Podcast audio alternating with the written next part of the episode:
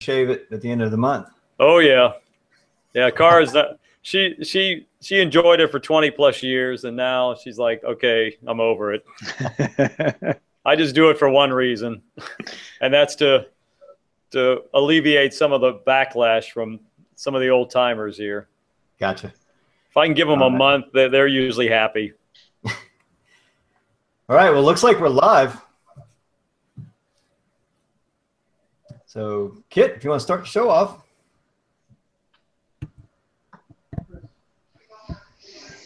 You can hear me. I guess he's he's frozen, so I'll start the show off. All right, everybody. Sorry for the technical issue there. This is the Carolina Weather Group Wednesday night, uh, November the 9th episode of our show for the evening. Uh, we are doing the October flooding event from 2015, where South Carolina saw a substantial amount of rain, quite the deluge here. And we're going to talk to Chief Meteorologist Rob Fowler of WCBD News 2 in Charleston, South Carolina, and also Jim Gandy of Chief Meteorologist Jim Gandy of Columbia, South Carolina. And I think Kit's back on now. I'm going to, Kit, I went ahead and started the show off for us, but uh, first first thing we like to do is kind of go around to our panelists and talk about what the weather is doing for the area. I usually do it for Charleston, but I'm going to bounce it to you, Rob. you since you're already on the show, tell us a little bit about what's going on in uh, in the Charleston area for our weather recently. Well, today uh, was a cloudy day. Um, that front came through, cooled things down a little bit. Uh, high was uh, at 67. Thought we'd get a little bit more sunshine. We did not. Uh, we will tomorrow, so the temperatures will be bouncing up and down, uh, going from the 60s back to the 70s, back to the 60s, and probably this weekend will be pretty chilly uh, for us here in Charleston. Getting into the upper 30s in November, you know, close to the beach is pretty substantial. So um, it's at least it's going to be dry. We continue like many areas, to be very dry. Today was 32 days in a row that we've seen no measurable rainfall. We haven't seen a drop since uh, uh, October 8th when Matthew brought us uh, three days of almost 10 and a half inches of rain. So uh, the record here in Charleston is 41 days, and we're going to pretty uh, we're going to threaten that by the time this is all said and done. Wow! So this is the sixth sixth longest stretch. Is that correct? It's actually not number four. So. Four 41, 38, 35, and now 32. So this is the fourth longest stretch of no measurable precipitation. I think probably Jim. I think Jim, you guys got a streak going on too as well. We do indeed have a streak. Uh, in fact, right now for us, it is the ninth longest streak. We've had longer streaks. The record is 40. And right now, it looks like we're going to be very close to breaking that. We will break that record next week. Today was the 31st day with no rain. The last rain we had was October the 8th. Uh, you can see the seven day forecast behind me. No rain through Wednesday. If we don't see any rain by Thursday, we'll break the record.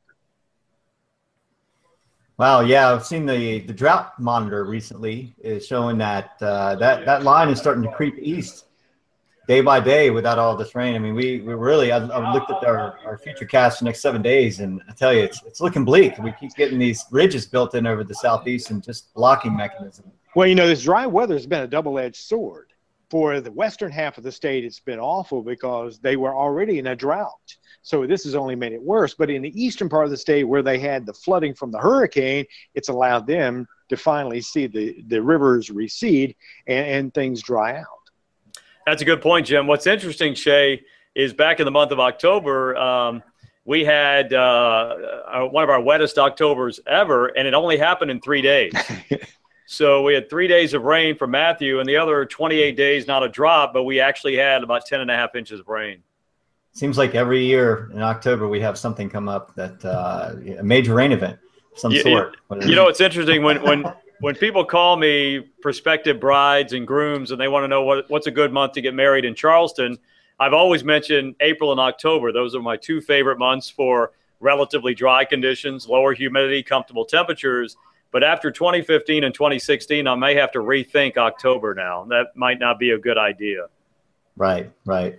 Yeah, the only thing we can really hope for this time of the year is where if we get a strong enough cold front to, to tap into the Gulf of Mexico and, and at least at least drop some rain over the mountain areas. I mean, we got multiple wildfires going on in western North Carolina, western South Carolina, upstate Georgia, along the, the Appalachian zone. There's I think 14 total, and there's some evacuations on, ongoing right now. Our the panelist Scotty Powell is actually up there uh, helping out with the efforts for the emergency management uh, with forecasting, and so they're dealing with a serious, rather serious situation up in, in all three corners of the state uh, as far as fires go. And some of that smoke actually came down our way with strong north northwesterlies, blowing the smoke all the way down to the coastline. We could actually smell it today. So, uh, yeah, we, we really desperately need rain in the southeast area right now. I'll take it over to you, James. If you're unmuted, if you want to talk about the weather in your neck of the woods. You know, it's funny. Before the show started, I was contemplating whether or not I should be closing the windows because uh, now that we're in daylight savings, eight o'clock, it's dark. It's been you know cooling off for a few hours now. They're still open, but we'll see how long that lasts. But uh, I think we're in that comfortable spot right now where during the day, open up the windows, get a nice little breeze, some sunshine. I mean, if we had this all year round, I think I'd be good. You know, cut back on the utilities. Uh, certainly uh, been a welcome the last few days, although we really could use that rain. Yeah, and we got chill in the air coming. Uh, I think this weekend we may see some freezing temperatures make their way down. So, uh, but our topic for tonight is the October rain event of last year, and so uh, last year we had Rob on, myself I was on as a as a guest instead of a panelist. I kind of doubled as both, uh, but we we talked about the setup for the the entire system, how it all came to be we had over 20 inches of rain in many locales. It was widespread flooding and damage all the way up into the mid and upstate South Carolina, where the rain was just torrential. And it went on. This was about a two and a half to almost three day event uh, across South Carolina and parts of Southeast North Carolina as well. So I'll start with you, Rob, if you want to kind of lead us off on, on how the setup came to be. What were some of the major players that we were looking at that formed this event? Well, we know, of course, uh, eventually Hurricane Joaquin came into the mix, but before Hurricane Joaquin, we had a stalled front. We had an upper level low that was pumping in the moisture. Uh, even if you take Joaquin out of the equation, we knew going into this, Shay, that we were going to have a rain event and probably a significant rain event. If you'd have told me, though, what would have happened, uh, you know, three days before that actually did happen, uh, I probably wouldn't have believed it uh, because I still don't believe it. When I look back at at what happened. It, it was just absolutely amazing. And um, it just started and never stopped. And ours actually kind of started September 30th. So even though the, the main event was October 1 through 4, you know, we actually got a little bit of rain the last day of the month on September, on September 30th. Um, but, you know, and, and I don't know how to describe it. Uh, it was historic. I know we use that word a lot. I tell the school kids when I go talk to them, I said, you know, guys – other kids later in life are going to read about this in a South Carolina history book of some sort, and you guys just lived it. So that was the setup. Joaquin then, of course, added that extra little kick, uh, the fire hose effect. You've seen this, the water vapor imagery, the satellite imagery, and I think that's probably to me the most iconic image uh, that I can remember of in terms of a weather presentation. But then when you look at the real pictures, the real video of what happened in Jim's backyard, what happened here, what happened up in Andrews, up in Georgetown County, what happened down near the, um, you know, in Colleton County, Walterboro. Uh, just amazing. I, I, it's hard to put into words. It, it's almost like it didn't happen, but we know it did. And Jim, from your perspective, how were you preparing for it in Columbia? Well, uh, it, it, was um, wow. It, it was, as Rob says, kind of unbelievable. By Wednesday, our computer model was already showing that we were going to get a lot of rain, but it didn't make sense because at, on Wednesday leading up to the event, uh, the hurricane Joaquin was projected to move into eastern North Carolina, but it didn't make sense to us that we should see all that rain west of the center. Normally, you see that east of the center. Um, so we were a bit skeptical, but we we we couldn't deny the fact that all the computer models were projecting a lot of rain. By Thursday morning, the National Hurricane Center had the storm projected to move and stay off the coast. But an interesting thing happened. The projected rainfall for our area didn't change. And at that point, we knew that the hurricane was no longer the player, it was something else. And it was the upper level low that was coming into the southeast that was going to get cut off. It was going to stay here and it was going to focus the rain across South Carolina. And our computer models, uh, we have an in-house model, but we also were looking at all the um, uh, the dynamic models as well, and they were all forecasting for our Columbia historic rainfall. So by Thursday, we knew that we were going to see historic rain. We knew what the time frame was going to be, and we prepared for it. And by Friday evening, we knew that the heaviest rain was going to be Saturday night into Sunday morning. And on Friday night, I mean, we've been talking about it all week, but by Friday night, I said, look, you know, this is the forecast. Um, we've done as much as we can do. At this point, you know, we just have to watch the forecast unfold. We certainly can't stop it. Uh, and sure enough, Saturday night, it started raining. And our rain, our heaviest rainfall was a day uh, later from what they got along the coast. Friday night, I think, Rob, y'all got some substantial rain in the coastal. We region. did. We did not. For us, it was it was Saturday, Sunday, and Monday. Those were the three days that we saw our heaviest rains. But Saturday night into Sunday was the heaviest rains. Um, we had seen a little bit of rain almost every day leading up to the event for for about 11 days up to uh, the event. And one of the things that was interesting was we're sitting there, we're watching radar, and we see the rain just continually coming at us. And and in fact, so much rain was was occurring that on our estimated rainfall, it went right off the scale. Um, but the interesting thing that that uh, surprised me about this is that we were expecting heavy rain, but we weren't expecting it in the way that it arrived. Uh, generally, when you're dealing with tropical moisture, you get a lot of heavy rain and then it's gone. But this was persistent rain, and it wasn't yeah. all that heavy. It was like one to two inches an hour, but it was extended over a good 10 hours. So here in Columbia, we saw a huge uh, gradient of rainfall. Um, over the three day event, the National Weather Service picked up something like about 11 inches of rain. But here on the east side of town in Columbia, we picked up 21 inches of rain. So 11 to 21 inches of rain over uh, a linear scale of about eight miles. And what it did, you know, we were expecting flooding. What we did not expect was the series of dams here on the east side of town to um, essentially breach.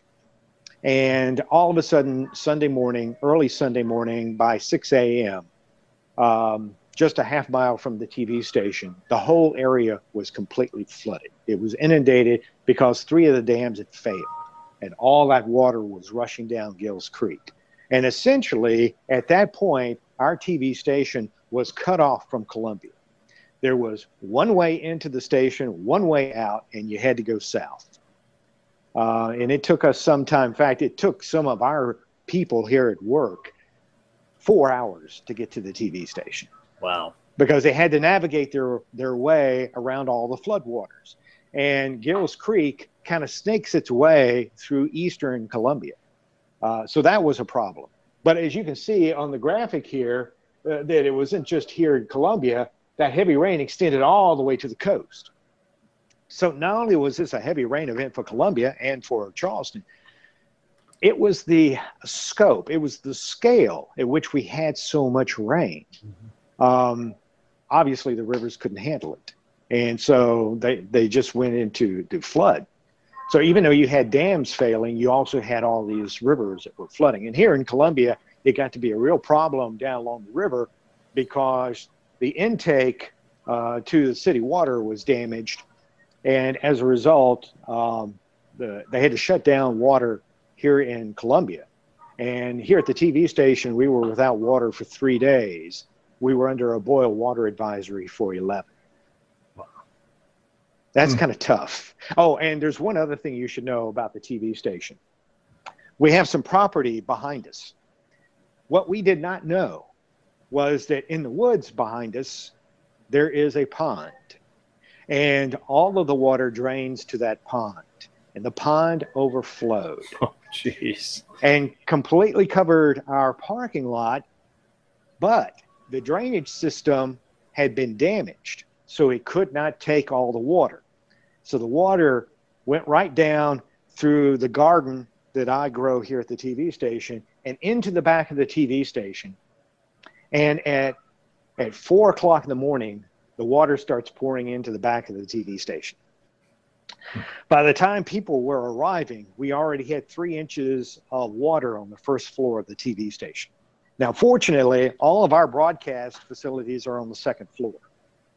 So here we were, and and I knew that people were having trouble getting into work. So they, we got on the air at five o'clock in the morning, and uh, my morning meteorologist was here. I, I told him, I said, okay, I'm your anchor. You're the meteorologist. We're going on the air because there wasn't anybody here to do it. And uh, so we got on the air, and here we are broadcasting uh, coverage of the flood while our own TV station was flooded. Wow. Wow. It's taken us quite a while to recover from that. In fact, uh, the Weather Center, which has moved, has not been completed yet. We're still in the process of doing that. Yeah, I, I still don't think we recovered from it. It, it doesn't take very much to flood us. Uh, and before that event, uh, I, th- I, felt like we we dried out fairly quickly. We were able to persevere through some of these heavier raining rain events. But ever since this, I don't think that we fully recovered. And uh, Hurricane Matthew showed us, even Hermine had some effects, and, and some areas flooded earlier than they should have, and they still continue to do that today. But I'm going to do a screen share here and sort of uh, I'll bring up a blog that I put. Let me know when you can see it. Got it. Okay, so yeah, looking ahead, the Tuesday before the weekend of, of these rains, uh, the models started showing that upper low, Jim, that you were talking about over the Tennessee Valley. Um, that was the first inclination with a high pressure ridge. For the viewers out there, this map, uh, the red at the top is, is a, a, large area of high pressure, what we call a ridge, which acts as sort of a cap to the north. Uh, so all these low pressures get trapped to the south as a result of that this upper low starts to spin. And then over here to the far right, you can see Joaquin coming into the picture. Uh, these two together created a, a, sort of a super highway for, for fluid transport aloft, which created the, the heavy duty rain event. So we can see on Tuesday that the, the WPC comes out with their estimates, and they're thinking at this point that Joaquin, which grew into a category five, by the way, down over the Bahamas, may start sliding north and actually make more of an East Coast impact from Outer Banks, North Carolina, northwards. So we weren't even in that loop for the heaviest rains at that point. Uh, and there's the track for Joaquin. And so the cone of uncertainty still has uh, the that side of the East Coast uh, in it. And so you can never you can never exclude the center uh, of these cones of uncertainty extending out to the left or the right sides of it. You can never exclude any of these areas when it comes down to uh, potential landfall. Uh, so Rob was talking about a, a frontal boundary that was in the area. Mm-hmm. And so he, we already had a warm front sort of stalled off the coastline. Here's our cold front coming towards the coast earlier in the week into midweek. And that's going to drop in and join that entire area of rain. So we already had rainfall um, and a lot of moisture in the area. Joaquin is way over here, hasn't even dropped down into the, the Bahamas yet. So here comes the cold front. And this is on, let's see, September the 30th. I believe that was Thursday no Wednesday. I'm sorry, Wednesday. Um, and so we're, we're sort of going through history on this thing. So everything's lining up. You have that upper low, you have the cold front, you already had the, the warm front activity offshore. You had Joaquin coming into the picture. So this is like a perfect storm, kind of, of all the moisture coming together. Uh, and so here's WPC by Wednesday. They start moving this blob of rain down into South Carolina and, and uh, bringing the numbers up. So Joaquin's track changes, but that doesn't change us for the rain. Uh, and so at this point, I think everyone started to say, "Oh man, you know, we've got a we've got a serious problem on our hands because when the next uh, WPC rainfall amount came out, it put us as the main target for the heaviest rainfall, and that was as of Thursday. And I think Thursday, Rob, what were you thinking at this point? Well, I, and I'll, I'll go to Jim because I think he was probably talking about one of the models we were looking at, uh, the RPM, one of the in-house mm-hmm. models, and it was spitting out 21, 22 inches for yeah. us And I'll be honest with you, I sat with our news director and I said, Brian, I don't know if I want to put this on the air.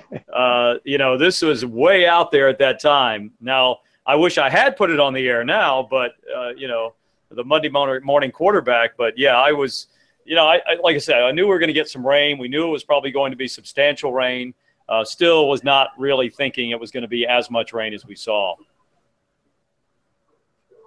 That is such a tough call when you see something like that you, you can't uh, usually your reliable sources rpm wpc uh, the ones that, that you tend to see the best results from uh, your modeling outputs such as that, that HRRR three kilometer and the uh, well basically the same ones i just mentioned the other two um, you sort of ha- say something something's going on here but i can't put right. 20 inches of rain 13 inches of rain sounds a little bit more palatable and, and you could actually go by the WPC on that. I think I was thinking, oh boy, um, you know, we're looking at 13 plus inches no matter what. I think we're going to have some serious rainfall here. Um, and, and also with that frontal activity, we also had a northeast wedge working down the coastline, and on top of it all, perigean spring tides and yeah. full moon. So I mean, we already had combination for for coastal flooding in place, and then you add driving winds, northeast winds into that. Um, and that, that really ramped up things along our coastline. But Jim, at this point, had, did you tell your audience, hey, you know, we've, we've got a serious situation on our hands, or, or were you sort of hesitant to wait until maybe another day? No, uh, on Thursday, we went right ahead. In fact, we did show the RPM. But when I showed it to them, I explained to the audience, I said, typically, we probably wouldn't be showing you this. But the RPM, our studies have shown that the RPM does extremely well in tropical moisture situations. And this was one of those situations. Why do I say that? Well, on this graphic behind me, you can see we were in inland from the coastal front uh, that had stalled just uh, offshore. But if you took a look at the dew point temperatures along that front, the dew point temperatures were in the mid 70s. You had very rich tropical air. And what was happening was, as the upper level low came down into the southeast, it was drawing on that moisture. And it was coming up over the front in an overriding situation, which just just continued to dump a lot of rain here in in uh, the central part of the state. So yes, on Thursday, we were already trying to get people to understand that we had a historic rainfall event coming. And my my take on that was the RPM was for us showing 15 to 17 inches of rain uh, here in the Columbia area. And I said, look, the record rainfall for Columbia is six and a half inches of rain. We've never measured in a single day more than that. I said, I don't you know, don't focus on the the actual amount. This is going to be historic, and we're going to see some flooding. Um, and in fact, uh, because of that, you know, Friday night, it was in October. Friday night was a big night for high school football. On that Thursday, I I went on the air that uh, was it Thursday or Wednesday? I can't remember which. And I I said, I guess it was Wednesday. Wednesday, I had already gone on the air and I said, look, if you're a high school coach, you need to change your football from Friday night to Thursday night. I said, Thursday night may be okay, but particularly in the eastern part of the Midlands, you're going to be getting hammered with rain. So you need to change your your projected football games, and a lot of them did that. Um, by Friday night, but Saturday night, uh, there was also a game, I think, at Clemson. And normally we would send we would send our photographer to Clemson to cover the game. However, because of the impending rainfall, we were afraid that as the photographer was driving back, he'd be driving straight into the teeth of the storm. So we decided not to send anyone to that game. And, and that was a good move because he would have been driving right into the flood. And, and Shay, uh, Jim was talking about historic. I, uh, you know, we sat here in Charleston, one day rainfall totals, two day rainfall, three day rainfall, four day rainfall total records uh, for the first four days of October, and turned out to be our wettest October. Yeah, with uh, almost 19 inches, 18.91, which is the second wettest month ever behind June of 1973. So uh, when Jim mentions historic, he was right on the money. Absolutely, absolutely. Uh, I'm gonna let's see. I think he's got some. I think he's putting some up on the screen here. Jim, Yeah. what you got there? Well, you know, during the dur- leading up to the flood, everybody was saying this is a thousand year flood, and my first question was, how do you know that? and um, it got it, got passed on to the governor, and every time she had a news conference, you know, I, she did a good job. I'm not criticizing that, but the information she was giving is a thousand year flood. I said, how do you know that? So I told our staff, I said, do not refer to this as a thousand year flood because I have no information that tells me it's a thousand year flood. It's going to be historic. I can tell you that. So we'll just refer to it as a, a as a historic flood. So after the flood, uh, we do a lot of work with Climate Central. And so I asked them, I said, you've got a statistician on staff. Can you can you run the numbers? Can you figure out what this was? And it just so happens that at the same time, uh, some of the people over at the University of South Carolina were running numbers too, and they came out and said it was a thousand year flood. And I was kind of perplexed because it was different from the numbers we were getting from Climate Central what they did at the university, and I, I finally got a chance to sit down and, and look at how they did things. You know, they NOAA's put together this almanac that uh, that kind of gives you the the range. You know, um, what what the rainfall has to be to meet the thousand year criteria. It actually exceeded that. So even though they say it's a thousand year flood, it doesn't really differ from what our figures were. And this is this is kind of interesting uh, because Climate Central calculated this for Columbia and for Charleston. So let me give you Columbia first. Um, you can see uh, this was the one day rainfall for October the 4th. That was a one in 250 year uh, event.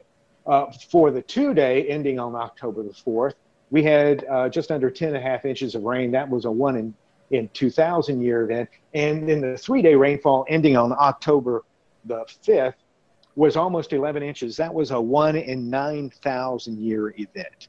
Now, that's pretty dramatic here in, in, uh, in the central part of our state. But you want to know something? There was also something. Let me let me throw this up real quick because I've got the Charleston numbers here too. Here we go. Your heaviest three day total was ending October the 4th. Now, this is for the airport. Right. And they had almost 16 inches of rain. Turns out that was a one in 750 year event.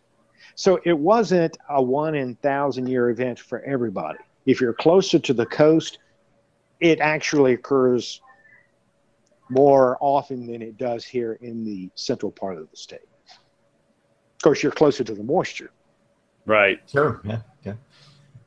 That's true. it was a rare event and and again this looked at the entirety of the rainfall record that we have obviously we don't have records that go back 9000 years but you can do statistical work that shows you what the odds are that it will return um, so I, I said then then there's no way that anyone can say anything about climate change they said no Well, I guess we'll have to wait 750 to 9,000 years and, and then run the analogs on it, right? Well, you know, the, the interesting thing, and this is what confuses people, and this is why I don't like to use it. The thing is, you could have this marine fall up next year. Next year. Yeah. Yeah. I mean, it, it would still be a one in 750 year event, but you could still have it next year. You know, what I think's amazing, you know, with all the data and everything we can collect and, and good job to the CoCoRaHS community. I got to mention them on the show because without them, we wouldn't have uh, 75% of the readings that we would get, uh, at least that. Uh, well, wasn't, but- wasn't the, wasn't the, the rainfall in Berkeley County, didn't that come from a CoCoRaHS station? A lot of them came from CocoRaHS that was ver- they were verified. Yeah. Uh, some Yeah. we had one or two that seemed a little bit errant. There might have been around I think 26.4 inches. That that was wasn't really consistent with the the nearby observations, but it was it was fairly close. I mean, we could probably say, Rob, I think we were right about 24 inches was the highest one that was really kind of verified. Yeah, and they kept using Boone Hall Plantation as the landmark, but actually it was a, a weather station, a cooperative weather observer near Boone Hall. I think they were in Park West. So, um, but they kept using Boone Hall as the so people thought Boone Hall was underwater, and it really was. I mean, it was to a point, but not 24 inches worth. But yeah, that that was one of the higher totals I saw right here close to home.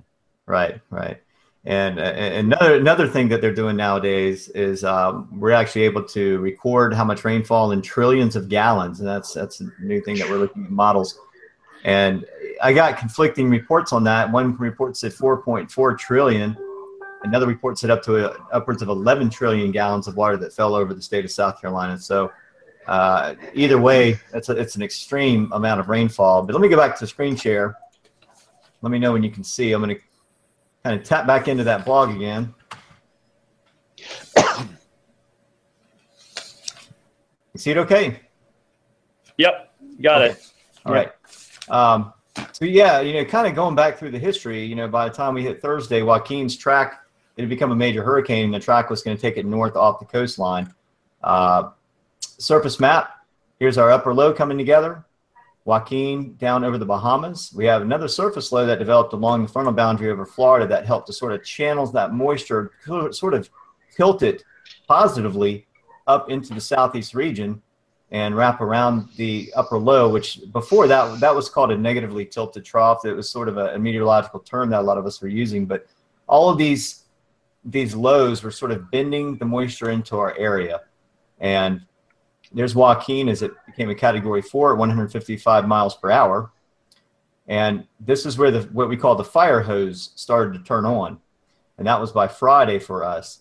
Um, that was by October the 3rd. And then I have a couple of um, radar images here from uh, Wunderground that just it showed some of the initial surges of rain coming through the area, and you can see how thin the line is and how concentrated that rainfall is, and it really just took aim at Charleston to begin. And then this is where you see the WPC jack up their their inches of rain up to 16.24 all the way in towards Columbia.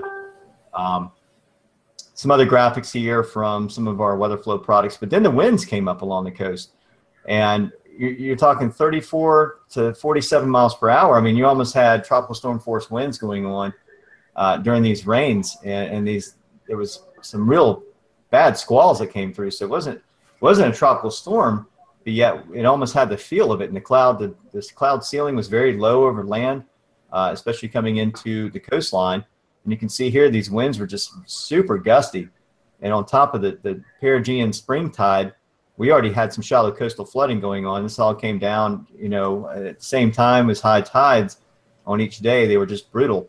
Uh, for Saturday, October the 3rd, our highest wind speed, 52 miles per hour at 12:21 p.m. Uh, that was as- associated with some of these squall lines and storms that were coming through. You can see how how uh, poor quality the wind is as a result of the storms. This is Folly Beach Pierce. This is a pretty clean uh, weather station out over the water that would have gotten these directions pretty well. Uh, you can see every one of these little spikes was an individual thunderstorm or storm cell moving into the area. Hey Shay, Um, Shay, would you mind if I just cut you off for just a second? And I do horribly apologize because we're looking at some great data there, but we actually have a connection right now from Scotty. Uh, we're going to shift gears for just a second, if you don't mind, and kind of join our man in the field, if you will. Uh, re- forgive the pun. And he is up right now in the uh, North Carolina mountains, the western part of the state, where they've been fighting some fire, uh, wildfires out there. And if we can pin his video up on the screen, I want to see if he can actually hear us and describe a little bit of what he's showing, and then we'll hop back into the conversation about the flooding. Yeah, can you guys can you guys hear me right now? Yes, Got got it. it. We got you. Go ahead. Gotcha. Okay. Uh, first, I'll apologize for not being on tonight. I'm uh, actually out right now with emergency management officials here in Western North Carolina uh, with some of the forest fires out here. This is currently in McDowell County. We're on scene of a 125 mile, or excuse me, 125 uh, acre forest fire right now that is just outside of the uh, downtown limits of Marion and McDowell County. Um, right now, the big worry is our humidities are still in the, the low 40s to upper 30s, and our winds are gusting to around 15 to 20 miles per hour. So, uh, as you can see, I was able to break away just a little bit to give you guys this video right here. But uh, this uh, fire right now is approaching uh, people's homes. I'm actually standing in the road, and right behind me is about five or six homes that are uh, right now anxious to see what's going on with this fire. Uh, so, Scotty, would you be able to pan your video down right now up here in the North Carolina mountains and foothills with mm-hmm. these forest fires that's really starting to affect a lot of western North Carolina. Scotty, if you would be able to just tilt your video down a little bit, we're seeing the fire kind of right at the bottom of the screen where our thumbnails are. Yeah, there we go. There, uh, Scotty, I know you've been out there for a little bit while, uh, a little while now. What what can you describe for us in terms of the efforts ongoing to control and combat these fires? Yes. so right now, in McDowell County, uh, there's McDowell, Burke, uh, Mitchell, Yancey, and Rutherford County. Uh, so five different counties, along with the North Carolina Forest Service, that is up here currently fighting this fire. In in Rutherford County, the Lake Lure community, I know that's uh, been uh, shared publicly with a lot of people. Uh, they're actually evacuating homes in the Lake Lure area due to forest fires. There's a huge forest fire in Caldwell County, just outside of Lenoir. Uh, one of the schools is open up for shelter. Due to a community that that's been evacuated from the forest fires. So a lot of uh, a lot of activity going on right here. I'm going to move out of the way because I have fire trucks coming right beside me. But um, a lot of activity going on up here, and, and the bad thing about it is is we're going to stay dry for the next six seven days, and something worse with the cold front moving through this weekend, anticipating winds of 25 30 miles per hour along with dry conditions and low humidities, I'm afraid we're going to see this scene uh, here in Western North Carolina for at least a week or so. Absolutely. You talked about those firefighters a moment ago. So, yeah, please, uh, we'll let them through. And of course, stay safe where you are. They're doing a great job out there. And, and you mentioned that cold front. Even here in the Charlotte area today, once those winds shift to the northwest, all of that smoke from up in your neck of the woods was coming down our way. I'm curious to know if we're smelling it here, we're noticing it here in the Charlotte metro area. What is the air quality like up for you in the foothills? Yes. Yeah, so, uh, yesterday we were uh, under a code orange. I think today with the cold front passing through, that was down to a yellow. Uh, but as uh, as the the fronts move through, uh, we may see the air kind of stagnate once again. Uh, so we could probably see some uh, some more air quality issues Thursday and Friday before the next cold front moves through on Saturday.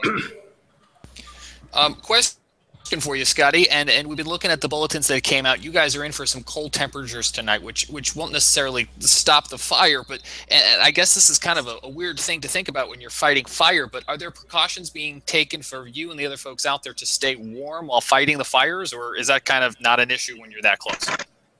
Yeah, uh, there's a uh, there's a command center about I don't know, probably a quarter of a mile away from where I'm at right now. Uh, there's uh, blankets, coffee, stuff like that. Uh, they have two or three buses uh, that they've got the heat on, kind of the command center. So uh, right now, temperatures are in the uh, mid to upper coffee, 50s. Like so right now, the temperatures aren't that big of a deal, but as we do go through overnight, I don't know if you guys can see this, but we're getting a pretty good wind gust coming through here right now. there are, their temperatures are expected to drop into uh, the upper mid and uh, mid 30s. So that could become a, an issue as we go throughout the night. All right, Scotty Powell. They're just, I mean, what looks to us like feet from these flames. So please be safe, Scotty. Uh, before we toss it back over to get back into our conversation about the historic flooding events in South Carolina, I'll pause for a second and see if any of our guests or any of our panelists have questions for Scotty while we have him on the line. Uh, actually, I do have one question, Scotty. This is Rob, and I know we've thrown around arson as a possible cause of this. Is that kind of what they're looking at? There haven't been any lightning strikes in that area, so uh, what are they? What are they kind of investigating at this point? Uh, right now, it's uh, it is they they've got some some leads on what's taking place. That's about all I can say right now without giving away too much into the vest- investigation. But uh, they do have a few leads on, on the probable cause of this, uh, and those are being followed um, as we speak right now. So uh, I will say it is it is human. Human uh, did cause this. So. All right, thanks, Scotty. Yeah, no Yeah. problem, Thank you, guys. Scotty. Yeah, Rob and Jim, I'm sorry for not being on tonight. Uh, kind of got called in to do this about five o'clock this afternoon, so I apologize. But can't wait to watch the show uh, later on this week.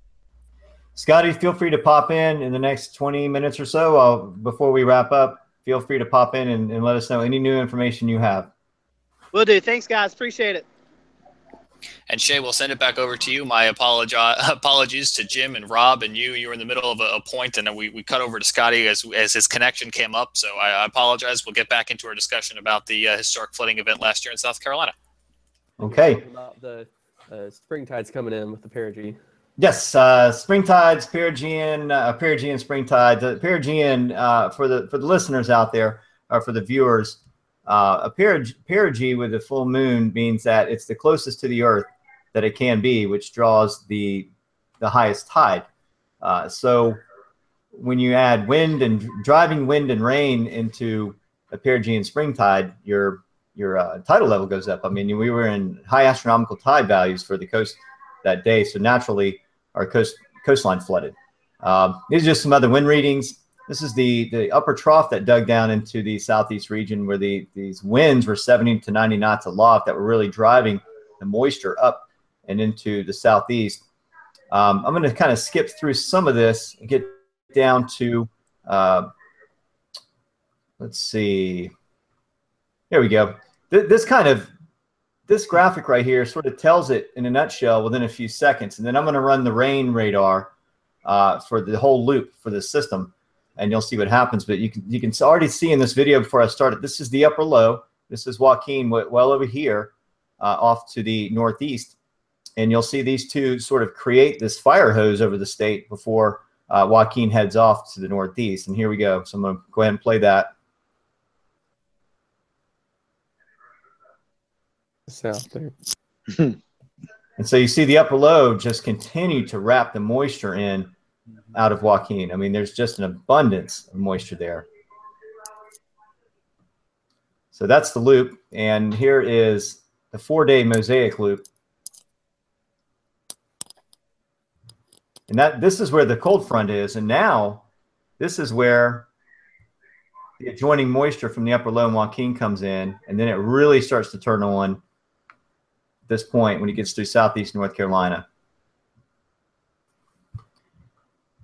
So that um, let me see what this one. This one sort of shows it in a in a different loop.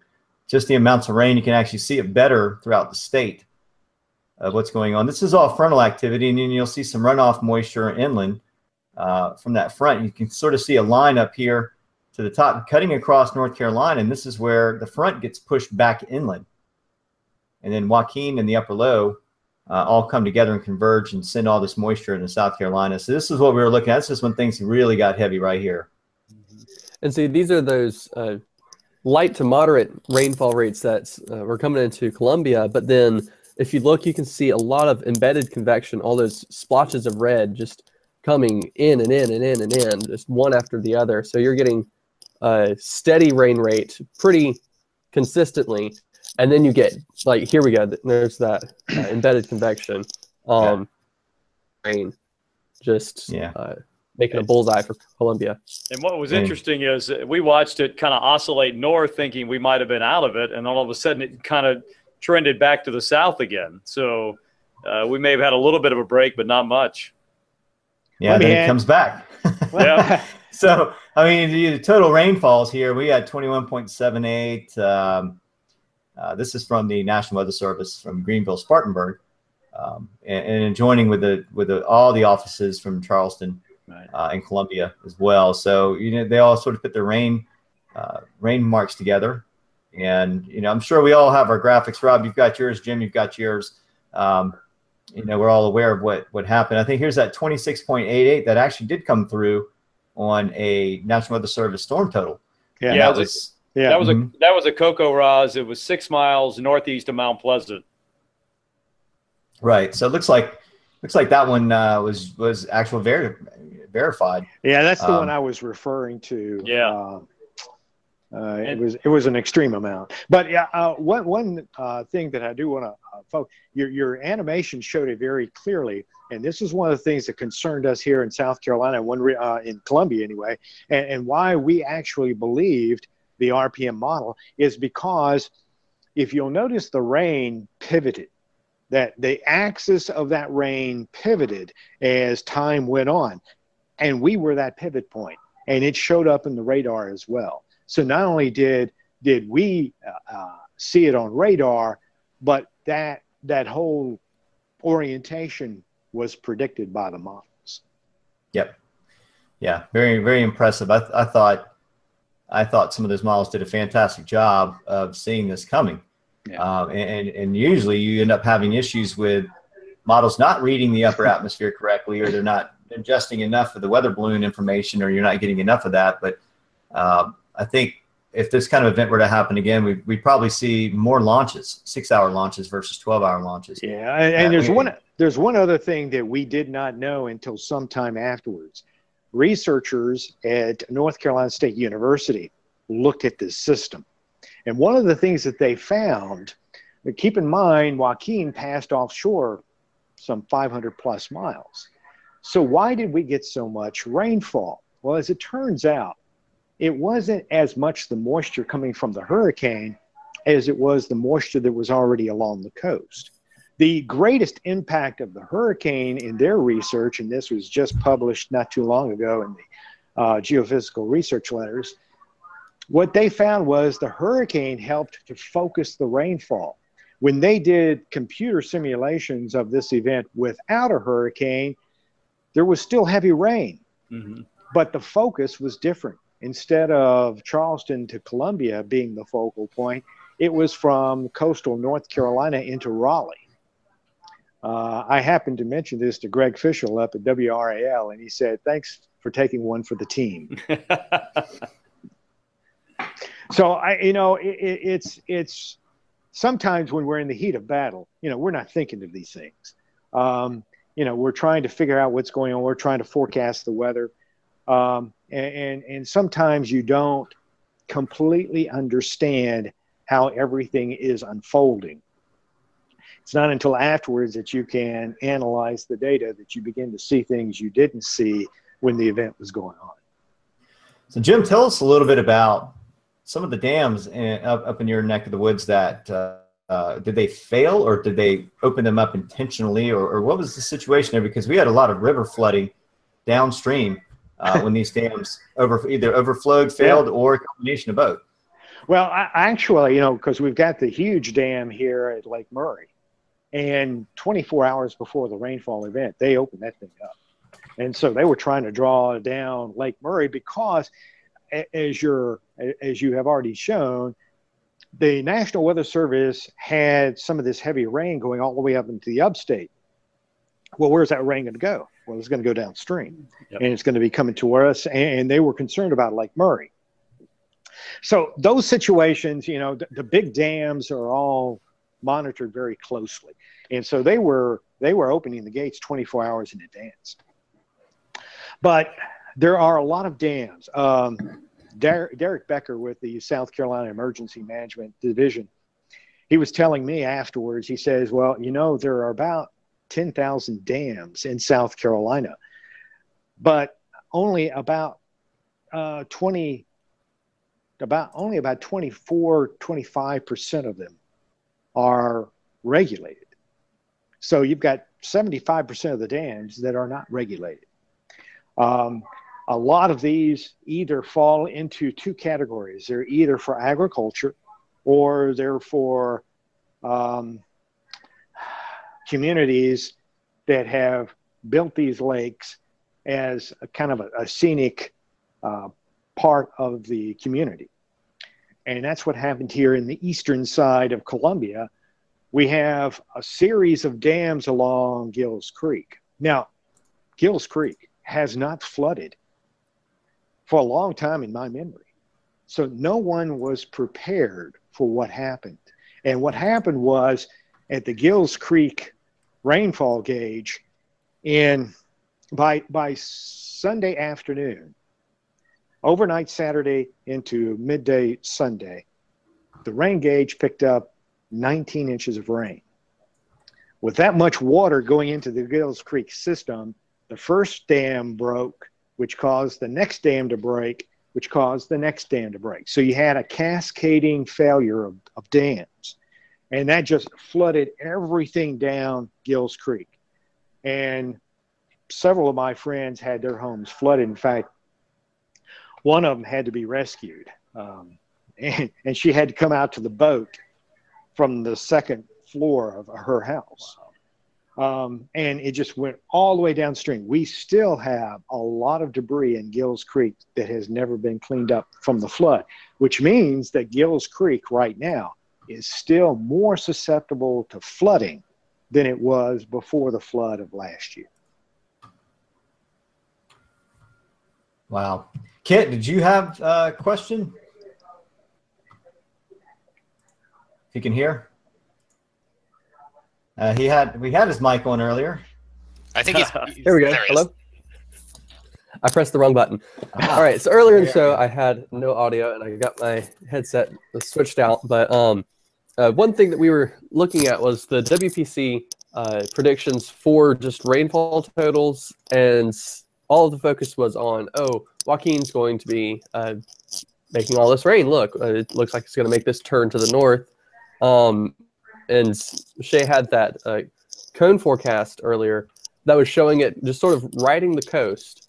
Um, and I know uh, the euro is uh, sort of loved and hated, but the euro was doing well out of all the other ones in its consistency of its turn back to the north and east. Um, so there was the fact that it was turning away from the coast, but there was still all that rain. So my question is, were we putting faith in the models showing all this rain, but that it was only going to be a hurricane and not a second um, source of rain?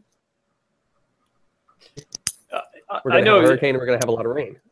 Yeah, I think as Jim mentioned earlier, I know we we were playing it as a rain event. Uh, we really felt like we were going to get rain.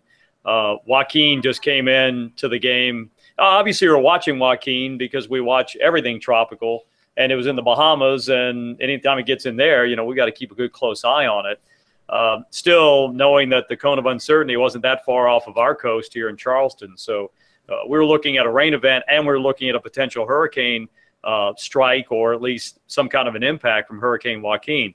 I don't know if we really combined the two uh, as it eventually came out to be, but I know we were looking at both of those as a potential weather maker for us here along the coast, knowing that regardless whether there's not if there's not a hurricane at all, we're still going to get big rains. And now I wish I would have put that RPM on the air. well, you know, in, our particular case, we knew by Thursday that the hurricane was not going to be an important factor for us. I can't I can't talk about Rob's situation because I wasn't really focused on the coast. I was focused right here because we were just going to get a tr- tremendous amount of rain, and I'm trying to figure what, what's going on here. Uh, by Thursday, though, we were very confident.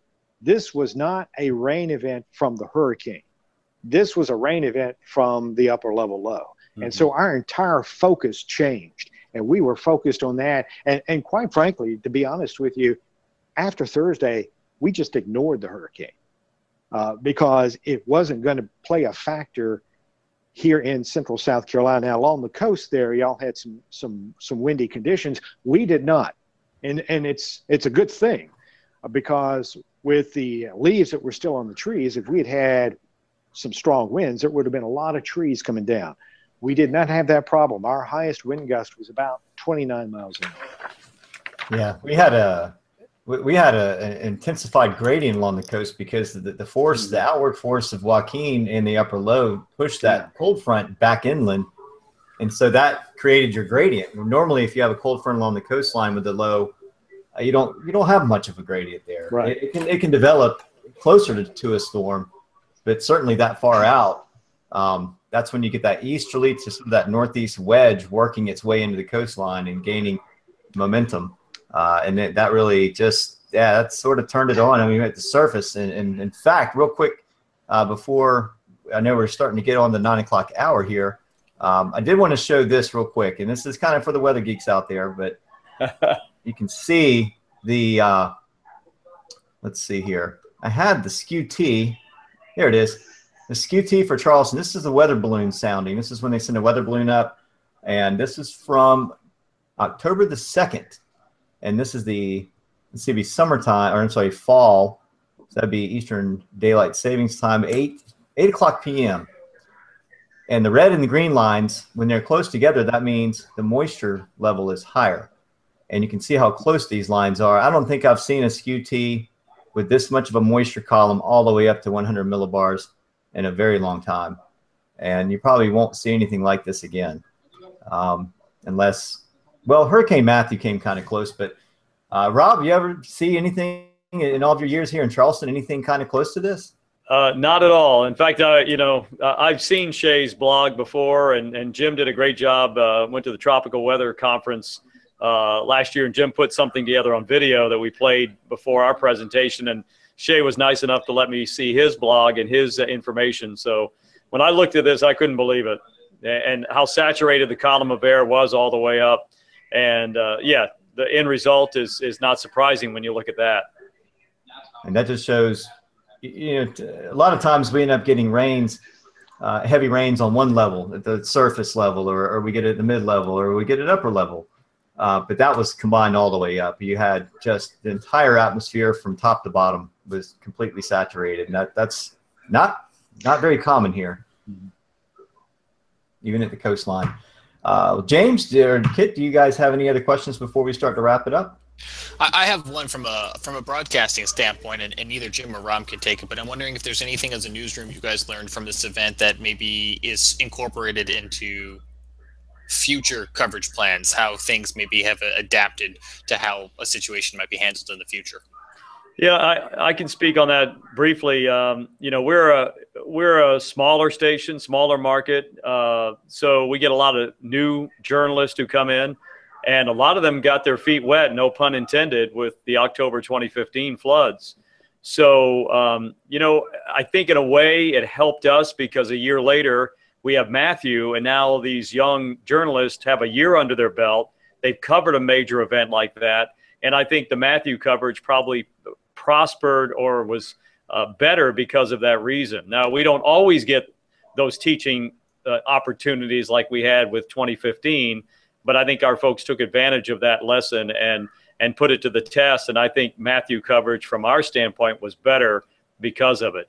But you know, there were a lot of things that we we could have done better, could have done differently. But when you're in this business, you just kind of you got to go with the flow, and uh, you you react to what's going on in your community. And uh, you know, Charleston got hit pretty hard, but then our focus really started going to the rivers as uh, all that rain started to flow down towards the coast.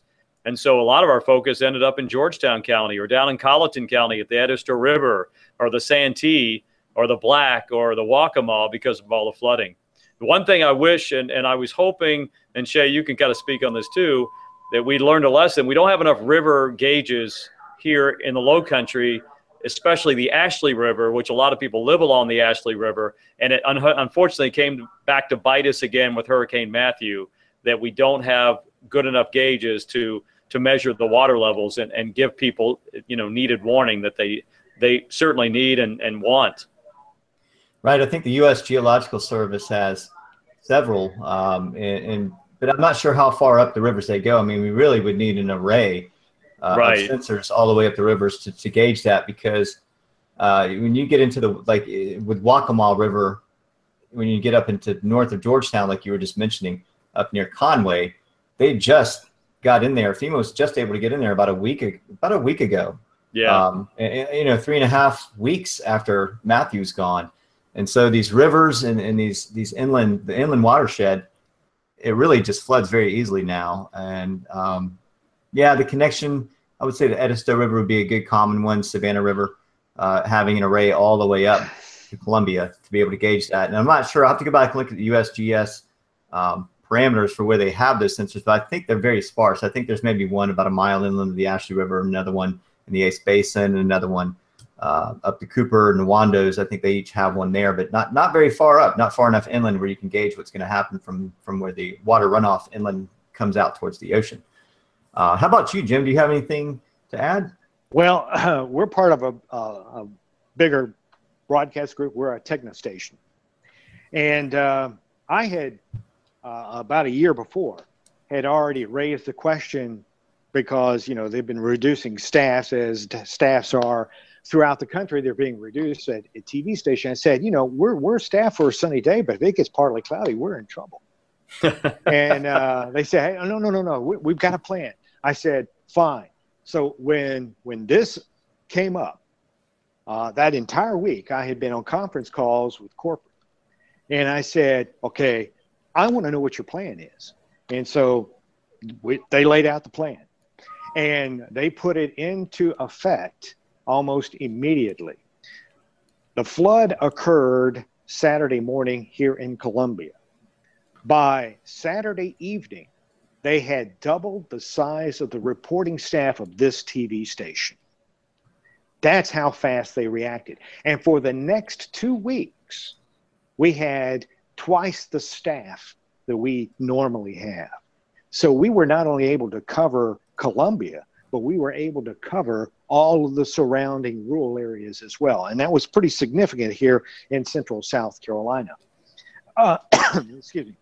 And, and, and so that worked out fine. And that kind of plan was also put into effect for Hurricane Matthew. Now, the National Weather Service Assessment Team came through after the flood, and we had a chance to visit with them.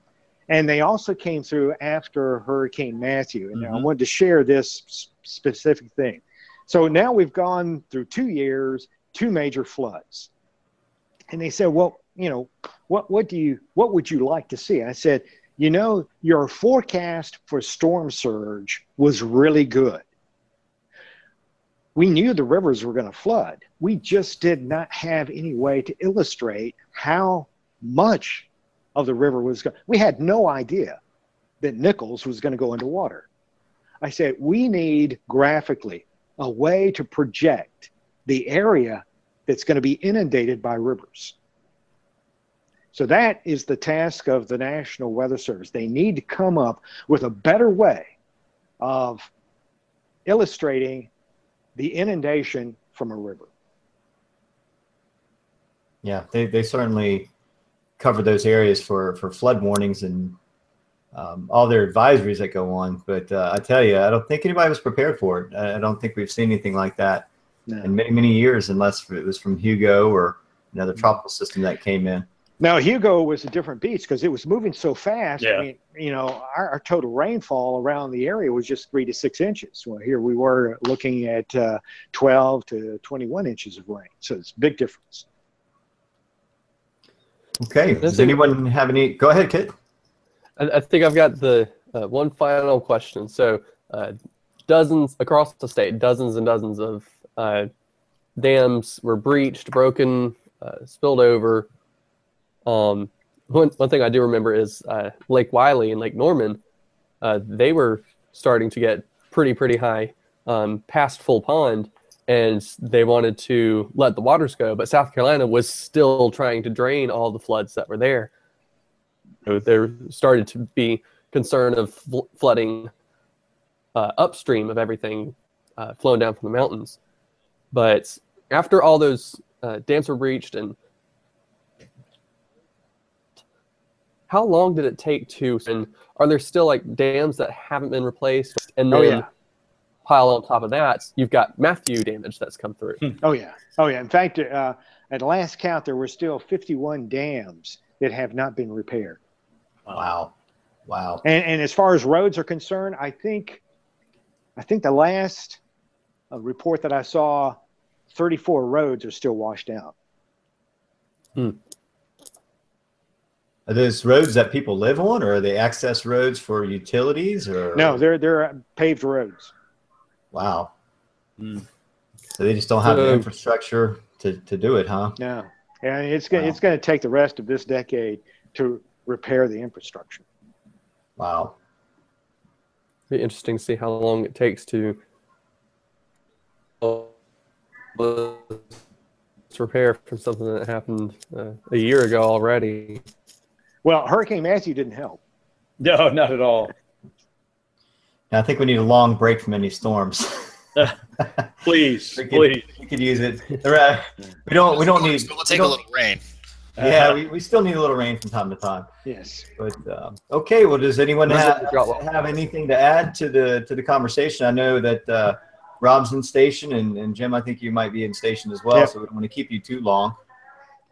I'm going to see if other Scotty's uh, around at all. See if he can hop on one last time. Okay. While you're doing that, I'll go ahead and uh, one thing we do when we wrap up a show is we give each of our guests an opportunity to introduce, uh, not introduced, you've already been introduced, but uh, to sort of tell where our guests can get in touch with you, how they can follow you, maybe on Twitter, on Facebook, and sort of give their social media uh, addresses or anything that they can give out to the public. So I'll start with you, Rob. Oh gosh, uh, we're very active on social media. Rob uh, Storm Team Two uh, on Facebook and Twitter. Um, I Snapcast. I do Snapchat. So you can find me Rob Oh, Fowler? WX. So yeah, you got to do everything these days. Instagram, the whole bit. Just look up Rob Fowler Weather, and, and you should be able to find me. But uh, all the followers we can get, please come on, bring it on. I haven't quite gotten there yet. I'm just just getting into the Instagram, but but Snapcasting, uh, that's Very brief. I, I tease Rob about it. You know, it's opening Yeah. Pandora's box. Now we're all Oh, gonna yeah. have to do it. Yeah, when you have a 25 year old daughter, she says, "Dad, if you want to get to my group, you got to Snapchat." So, I bet the news station gives you props on that. oh yeah, they, the, the young kids love it. They think it's cool. And how about you? Oh, we got. You want to give Scotty a little bit, a little bit of time on real quick before we get to Jim on uh, sign off, or, or do you guys have to go somewhere? Uh, I probably got to run. I got a 10 o'clock to do on the CW, but uh, I thank you guys for letting me be a part of this again, and uh, always a pleasure to join this this excellent group.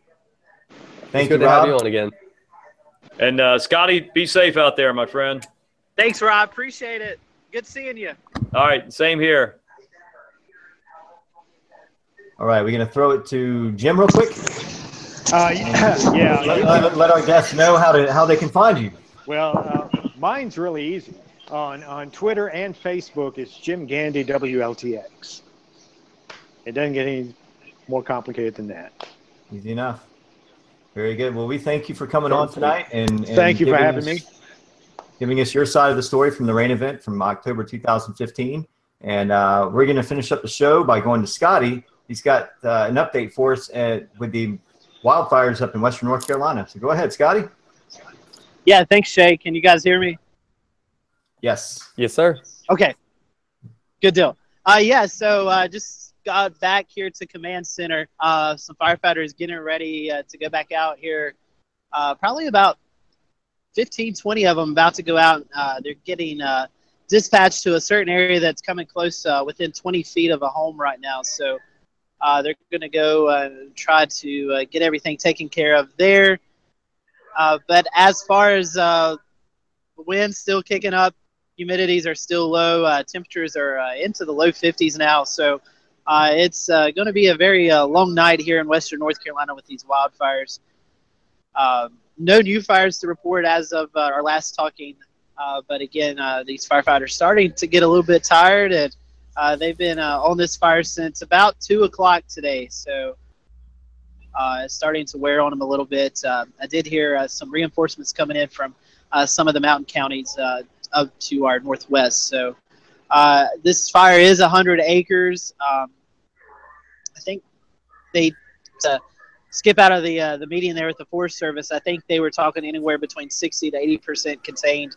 Uh, but with this wind picking up, uh, we may lose some of that containment. So uh, that's about the latest I got right now here uh, from Mary, and I'm uh, be uh, gra- glad to take any questions if you guys have any. Scotty, are you? Go, go are ahead, you- Oh, I was just going to ask Scotty, are you actually forecasting with emergency management? Are you working with them to try to help determine what the winds are going to be and, and, and how the temperature and humidity are going to work into the, the fires for overnight?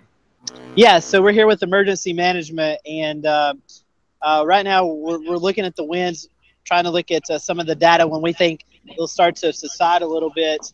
Um, I'm telling you though, it, it's pretty gusty right now, uh, uh, currently, and it's been gusty for the past hour. So, uh, also looking at the humidity values and when we could start to see some inversion uh, with smoke. So. Uh, we're going to be here on scene for the next few hours. Uh, I think the Forest Service said they are going to be on scene all night tonight, uh, along with a lot of the local fire departments here. So I'm getting ready to shift off, hand it over to somebody else because I have to be back here tomorrow afternoon and evening, and probably dedicate all my Saturday up here because with the uh, next cold front passage. Scotty, I want to ask you a second ago. You were giving us an update on the containment progress as you understand it, and I just want to make sure I heard you correctly. Was it 16 to 18 percent, or was it 60 to 80 percent? 60 to 80. Okay, 60 that's- to 80 right now. That, that's what I thought. Uh, that seemed like more of a realistic number that they, they might be able to estimate than, than 16% per se. But uh, I wanted to clarify. And for folks who missed your earlier report, can you give us an idea of where you are again? Yeah, so uh, right now I'm in McDowell County in Marion. Uh, actually, I think we are one mile from the downtown area of Marion where the hospital's at. Uh, so this is actually fairly close to home, uh, or not home, to uh, town. And uh, I'm going to put my other earbud in so I can hear you guys a little bit better.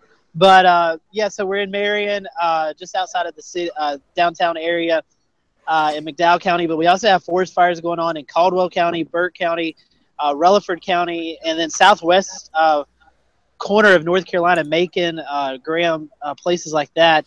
Uh, several large forest fires there. I think. Uh, don't hold me to this because I've been kind of off of the scene, but I do believe Macon County in southwest North Carolina is considering a, a state of emergency due to the forest fires there. I'm sure you guys could probably look that up while I'm talking about it, but again, a very dangerous situation here in Western North Carolina. Uh, even even this afternoon, people out burning trash and burning leaves and stuff like that. And I, just, I don't think they understand just how critical uh, the fire weather is right now. It is so dry. We've went 32, 33 days without rain. Uh, we've I, would think anywhere between eight to 10 inches below normal in the rainfall department. Anyway, uh, it's been a, a dry year here in Western North Carolina, so uh, we're encouraging people no burning. There is a burn ban out, but I guess uh, some people aren't taking is not taking that serious right now. Yeah, we're still waiting for today's numbers to come in from the North Carolina Forest Service, but as of yesterday, their preliminary number is 17 total wildfires burning over 20 acres of private and state-owned land, and that was yesterday, and that was before we had these kick-up of winds and these these additional fires. Um, Scotty, are you able to give us, as we're looking at the map here to better understand, and we're waiting for all this new data to come in today, do, are you able to give us a, a cross street or a landmark that that that you're near right now? Because I know you said this might be threatening some homes. Oh goodness, uh, Whitetail Drive.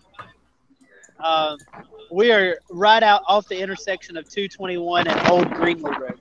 I'm telling you, this wind is crazy out here. Uh, very breezy out here. So, uh, Old Greenlee Road and Highway 221 is probably the best cross reference in, in McDowell County that I can give you right now. Uh, I'm not sure of all the the subdivision streets and, and stuff like that where we are, but uh, Old Greenlee Road and uh, Highway uh, 221 North. Uh, we know there's a, an active investigation going on to find out how this started, in addition to the active uh, progress underway to try to contain it. What agencies have you seen on scene there over the last few hours? Yeah, so right now we have uh, McDowell County Emergency Management along with the Forest Service as well as um, uh, just numerous uh, fire departments without within the county. So uh, North Carolina Forest Service and McDowell County Emergency Management, at least on this fire, taking the charge to see how we can get this uh, fire uh, extinguished and what the uh, what the cause was. You want to be on camera, Steve? Here, here, here. This is this is our uh, th- that's the, Steve. He uh, he's been running getting us food this evening, so he's been a big big help tonight. You stay safe Food up there, Scotty. Yeah, it, it's it's always a, an exciting uh, time here in Western North Carolina. It seems like uh, when we get rid of one thing, uh, we have something else. So. Hey, if you don't mind me asking real quick, what is, what is your estimated elevation where you're at right now? Uh, it is uh, 1450. 14, Okay. uh, 1,450 feet right now. Yeah, I'm seeing at Hogback Mountain, South Carolina, that's significantly higher. I think it's about 3,000 feet. Uh, winds are 35 to 38 knots.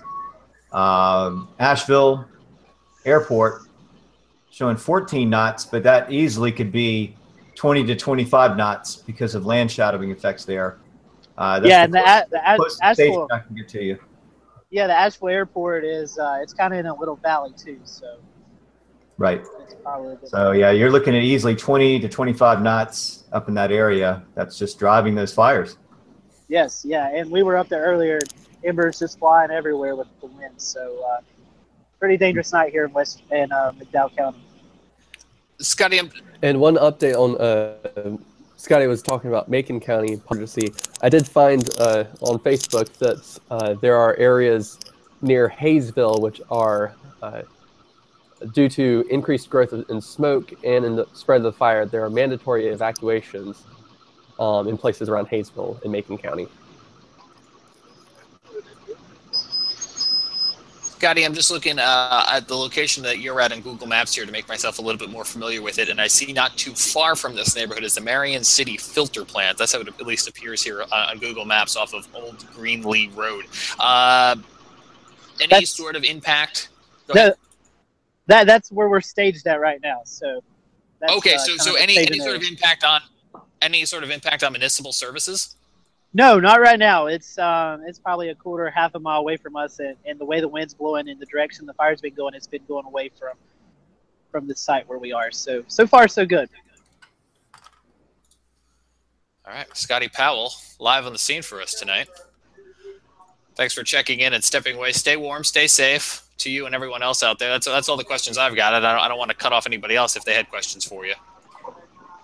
Yep. All I right, think guys. Well, go ahead, Scotty. Yeah, I was just saying, I appreciate. It. I think my battery's about to die, so I'm going to get my phone charged up. But uh, we'll see you guys next week uh, here at the Carolina Weather Group. I think we're talking about uh, the winter weather preview next week. So looking forward to that. Right, and I've got that pulled up right here. Perfect All segue right. to Kit. All right, I'm about to die, so I'll or my battery's about to die, so I'll see you guys later. All right. See you later, Scotty. All right, see ya. All right, kid, on you. Communication there from Scotty. All right, so uh, as he segued uh, to me, uh, next week we have a winter weather preview with uh, the weather pros. We've got a few guests on uh, next week on the 16th for that one. Um, as I stall for time, which guests we'll have on? Um, it's let's see here.